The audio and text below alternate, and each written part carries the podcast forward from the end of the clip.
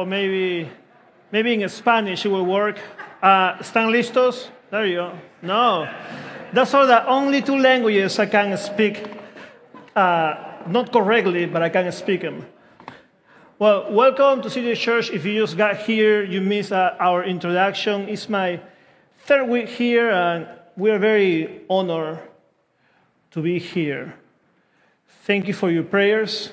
Before, even this morning, as you open your hearts to the Lord and you welcome us. If it's great to be loved, if it's good to be welcome. And this morning, we're going to keep reading the book of Ephesians that we haven't seen lately. And let me read to you this portion of the third chapter of Ephesians. We're going to see verses 14 to 21. I think if you have a Bible with you, it is in page 977. If you're using the Pew Bibles right there, and you can follow me in case you don't understand what I'm saying. So please, let's open our hearts to hear the word of God this morning. For this reason, I bow my knees before the Father, from whom every family in heaven and on earth is named, that according to the riches of his glory, he may grant you to be strengthened with power through his Spirit in your inner being, so that Christ may dwell in your hearts through faith, that you, being rooted and grounded in love, may have strength to comprehend with all the saints what is the breadth and the length and height and depth, and to know the love of Christ that surpasses knowledge, that you may be filled with all the fullness of God. Now to him who is able to do far more abundantly than all that we ask or think, according to the power at work within us. To him be the glory in the church and Christ Jesus throughout all generations, forever and ever and altogether. Amen. How do we pray? How did we learn how to pray? We have if you saw, we have a 8-year-old and a 5-year-old, and we are teaching them how to pray. The youngest one, she still has really short prayers. Thank you, God, for the food, for the turtle, for mommy and daddy. Sometimes grandpa, nana, whatever toy she was playing with earlier. My older son, he prays a little bit longer. He thanks God for things that maybe happened during the day or the week before. If you became Christian when you were probably in your late teens or in college, maybe you became Christian when you were in, Campus Crusade, RUF, a college ministry. And I don't know if you noticed, I've done this. When you are put on the spot and somebody asks you, can you pray? And you are kind of like, I just thank you, God, for being present. And please just fill us with your presence. Okay, I'm not saying that's a bad prayer. Okay, I'm just saying that's probably a new Christian that haven't heard a lot of prayers publicly. My children, we're teaching them how to pray and live a little. They are improving, they are learning how to pray. And I'm not saying that one prayer is holier than the other one. I'm just saying they are different. How do we learn how to pray? By example, by seeing others how they pray. And the best examples of prayers are found in Scripture. In Scripture, you can find prayers from David, from Moses, from Jesus himself. And now we're going to see the prayer of Paul towards the churches in Ephesus. But before doing that, I would like to point us back to John 17. We're not going to read the whole passage. You can read it at home. But I just love that prayer.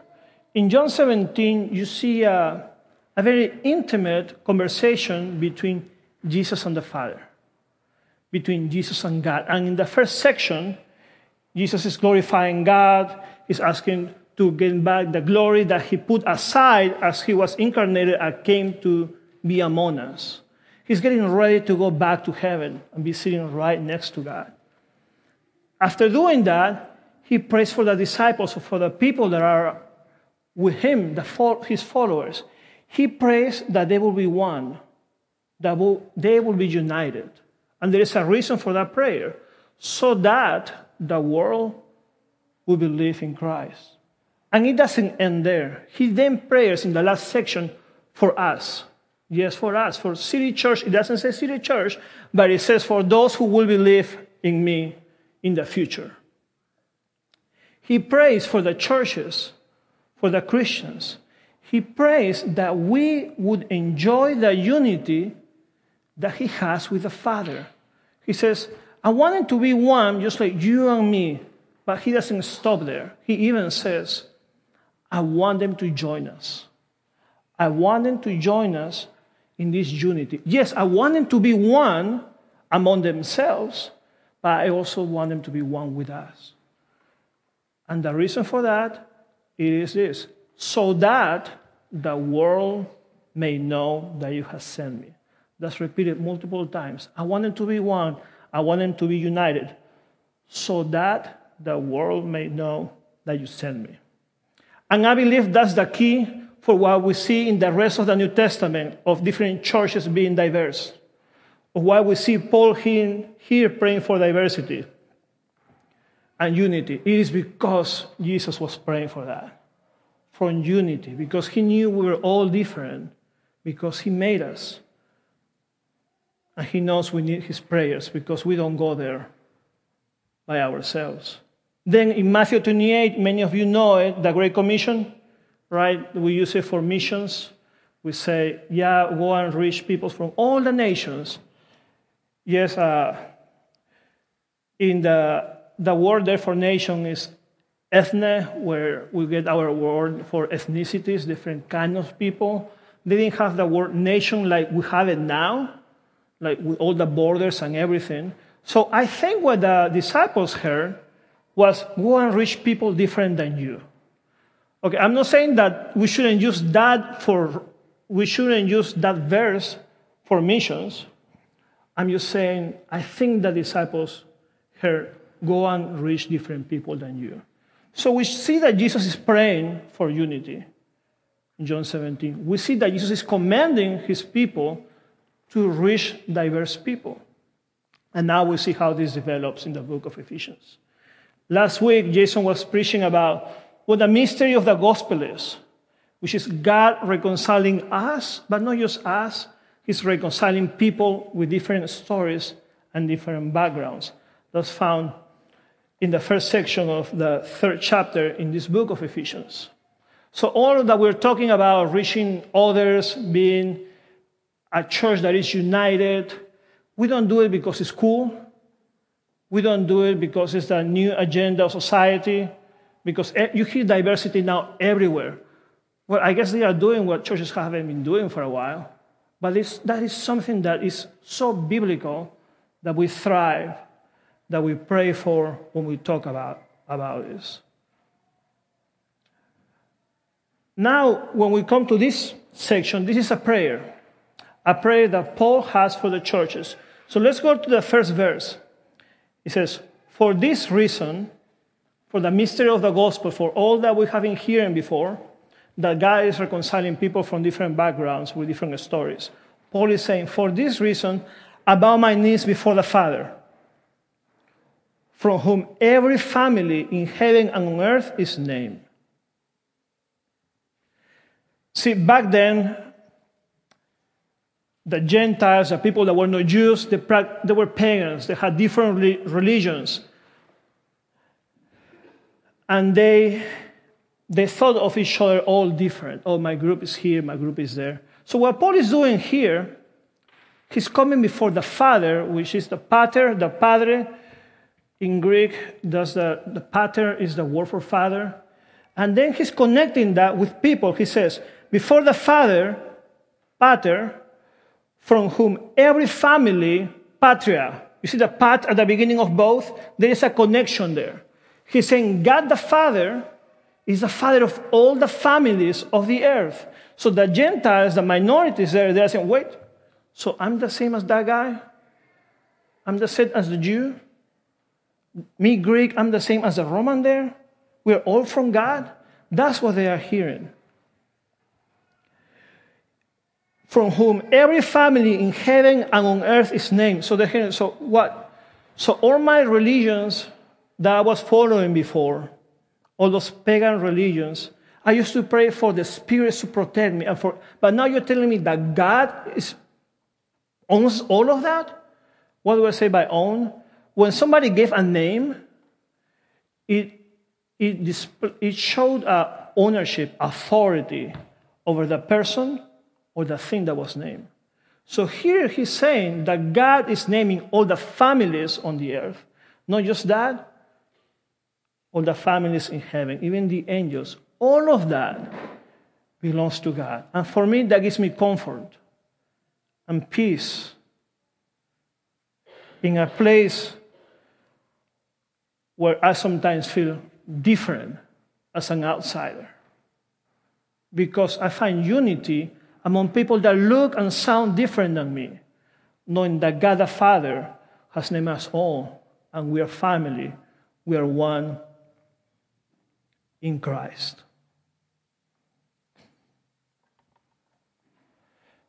So that's the beginning of the prayer. And now we're going to keep reading the prayer, and we're going to see how Paul devises. Some people divide it into two sections, others in three. I follow the one that parts it in three because it gives me more things to say. And I like talking. So we see that Paul is telling the Jews and the Gentiles that they are one family, that they are united. And now, let me read to you verse 16. It says, that according to the riches of his glory, he may grant you to be strengthened, empowered, with power, through his Spirit in your inner being. There is a lot of big words there. I'm going to read the verse one more time. That according to the riches of his glory, he may grant you to be strengthened with power through his Spirit in your inner being.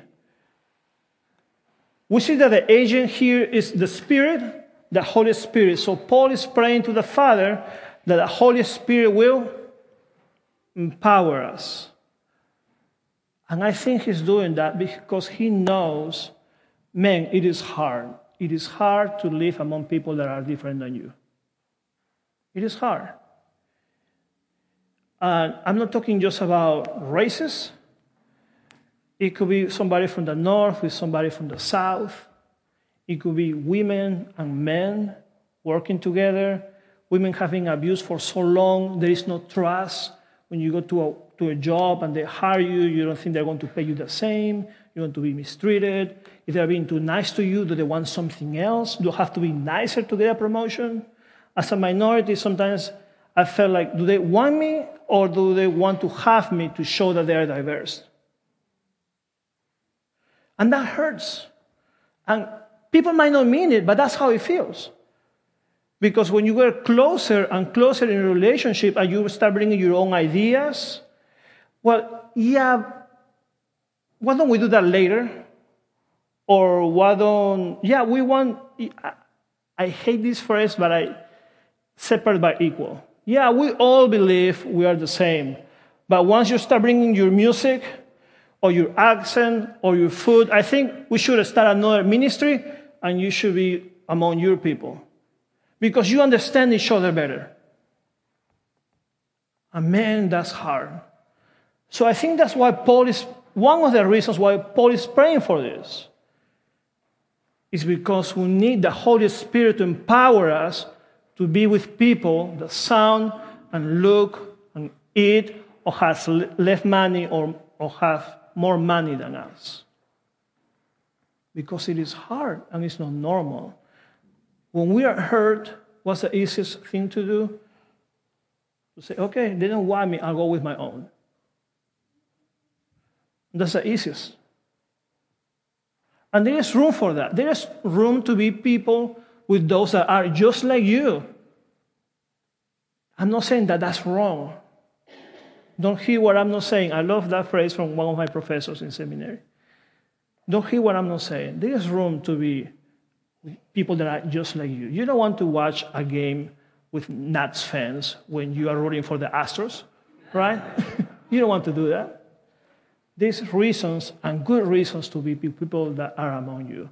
But if the reason is because you don't like them, or you don't agree with them, or that you feel, no, this is too awkward or complicated, I think we have to rethink those things because I don't find them biblical.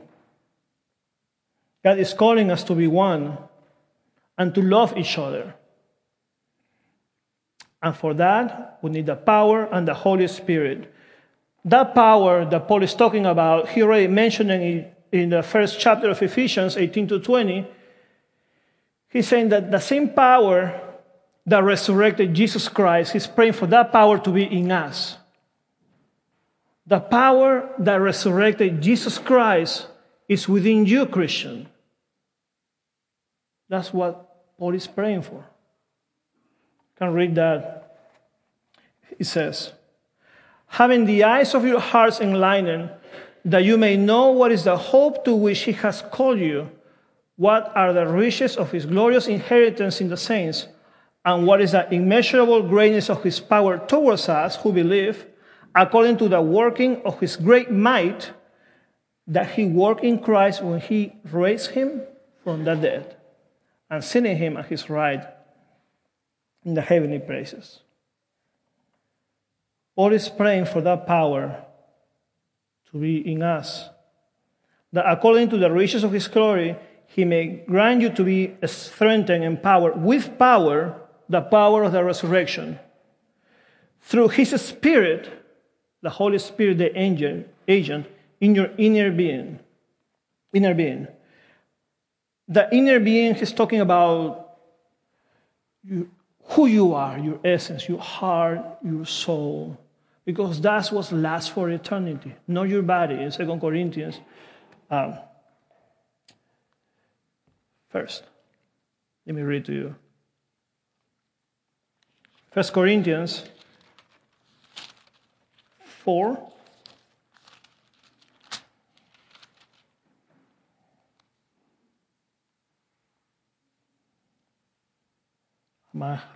It might be the second chapter. That happens when you want to add things to the sermon last minute. That is not in your notes. Treasures of clay. 2 Corinthians 4.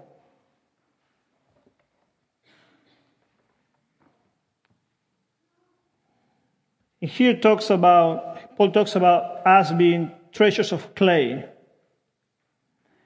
He's talking about our bodies passing and our souls, our hearts, our inner being lasting forever. We see that here Paul cares about our hearts, our soul. We see the same when Jesus healed the paralytic. What was the first thing he said? Your sins are forgiven, right? Because that forgiveness will last for eternity. Yeah, the healing of the body is necessary and good. I'm not asking you not to pray for that. You have to pray for healing. You have to pray for your needs. But what God really cares about, what Paul really cared about, is your heart. Is your soul.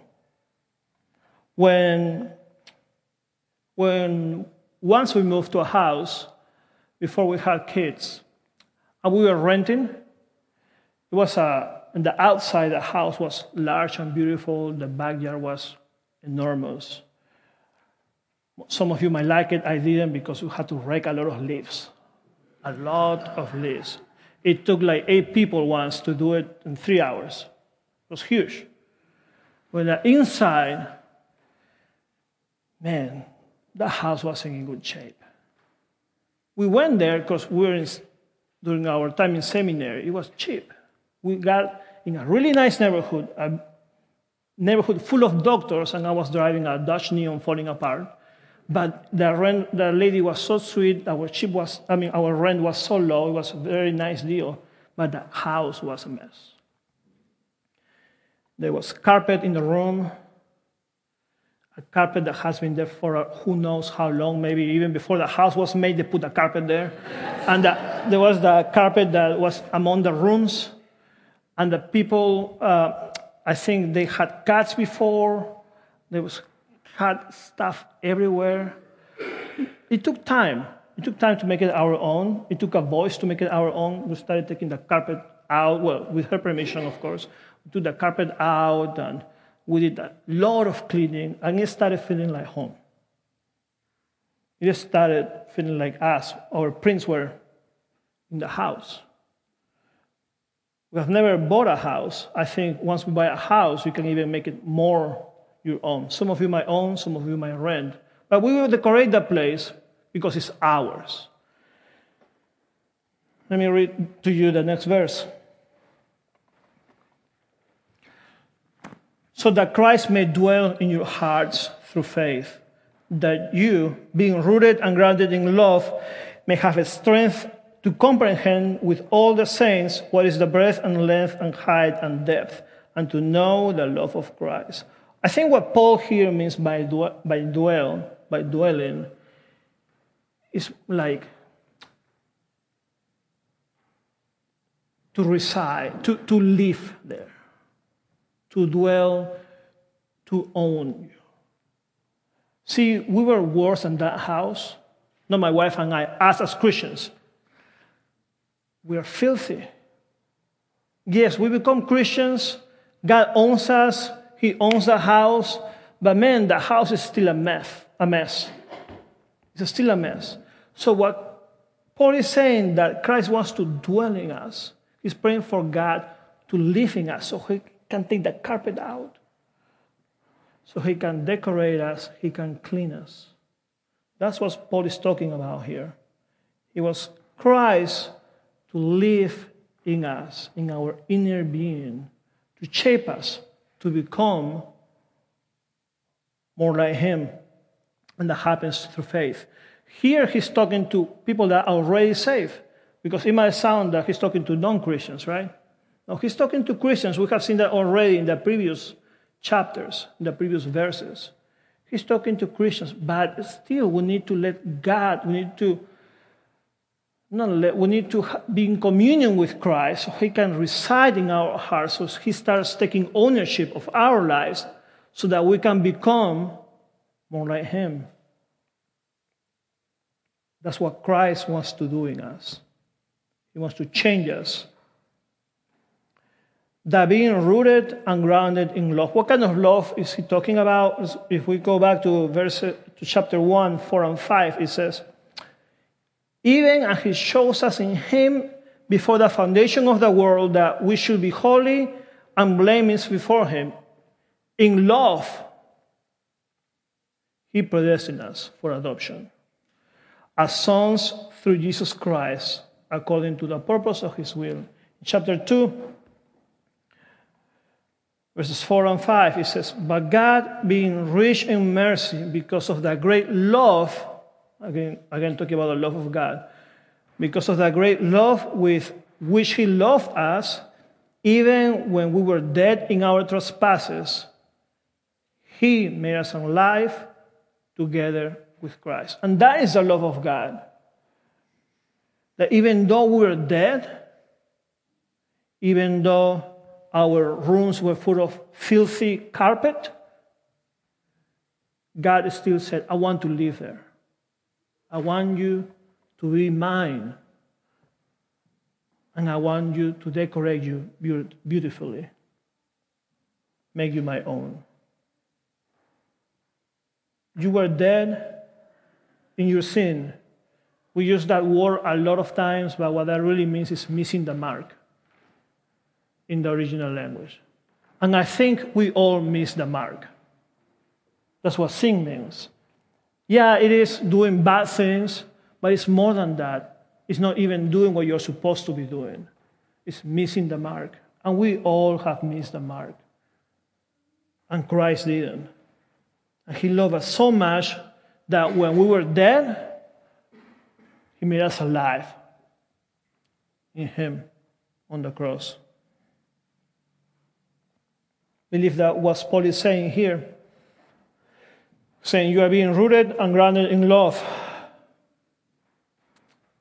And he's doing that, again, so that we may have strength to comprehend, to understand, to know with all the saints what is the breadth and length and height and depth.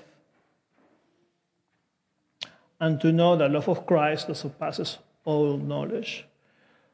We need to be empowered by God to do this, to do what Jason mentioned earlier, to do what Paul is doing, to do what Jesus is praying for. We need to be empowered by God, because by ourselves we can't. We need to be in community. Here Paul is talking to the churches, to all the saints. Many times we hear people saying, yeah, I have a relationship with God, but I don't go to church. I know God, and that's enough. You might be Christian, you might not go to church, but you might be scrawny in your Christianity, because you're not being nourished and equipped as you should. God is calling us to live in community with all the saints. And that's only when we get to experience the breadth, the length, the height, and the depth of the love of Christ. That's how we get to know Christ better, by living among Christians, by equipping each other, by hearing his word, by participating of the sacraments. Paul wants us to know Christ. I've known my wife for more than 15 years. I said, no, not married with. I know how long we have been married. We're going to be married 13 years in December. Okay? I've known her more than that. 15.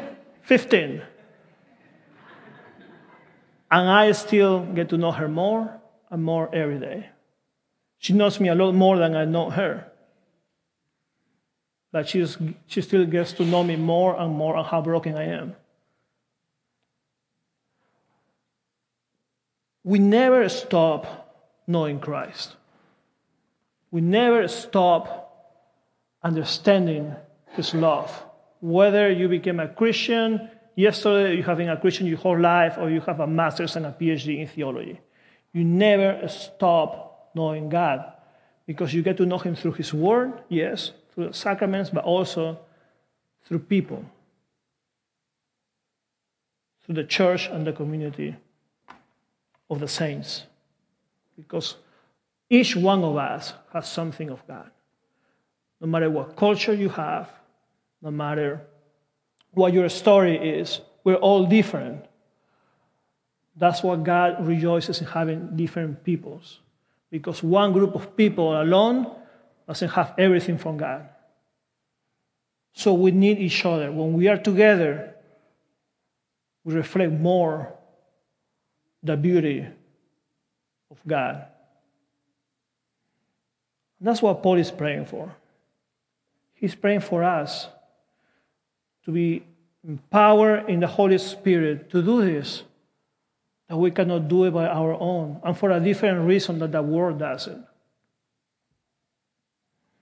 He wants us to be united. He wants God to empower us, to dwell in us, to give us life. He wants us to experience this in community.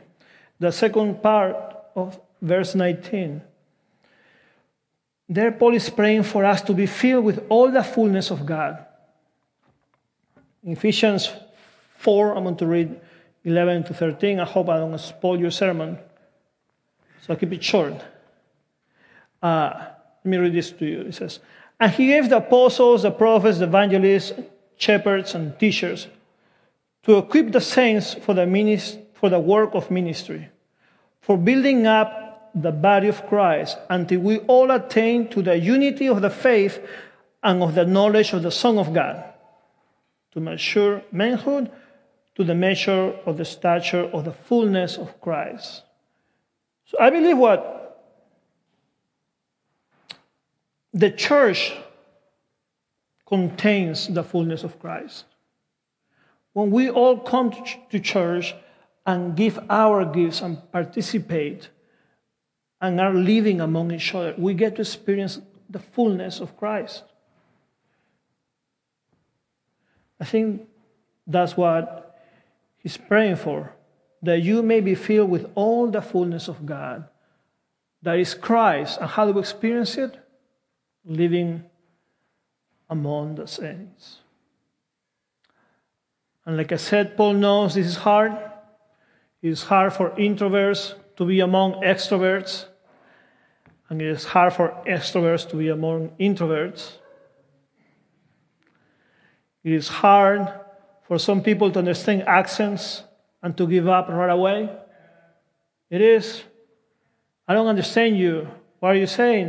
It is hard for the other person because then you shy away and you say, I don't belong here, they don't get me. It is hard for the educated and uneducated to be on the same table having a meal.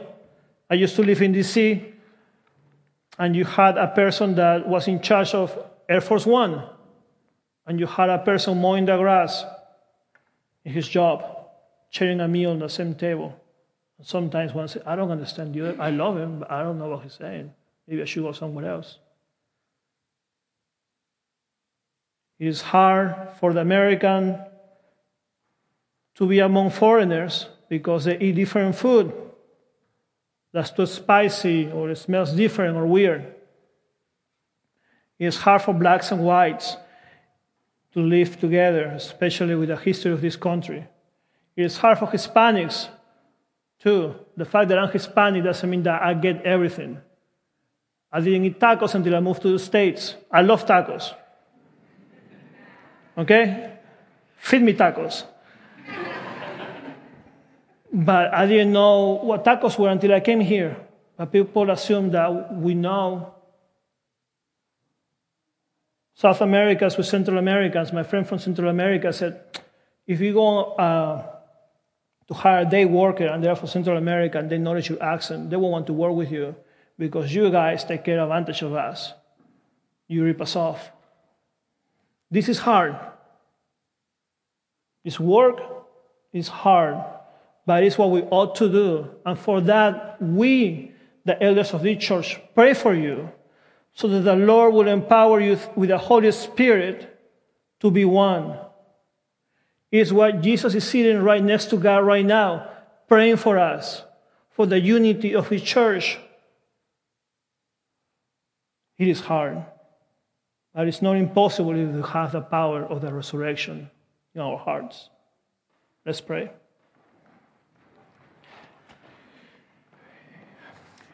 Heavenly Father, thank you for your word. I pray that my brothers and sisters sitting here this morning, that they will remember how much you love them, that they will not remember the illustrations about the tacos and other things. That's meaningless. I pray that they will remember how much you love them, so much that you give them life in Christ. And for those that are here that have heard your word, I'm encouraged because I know some of you will come to know you because your word doesn't come back empty, Lord, and your sheep recognize your voice. So I thank you for that. Pray all of this, Jesus Christ, your Son. Amen.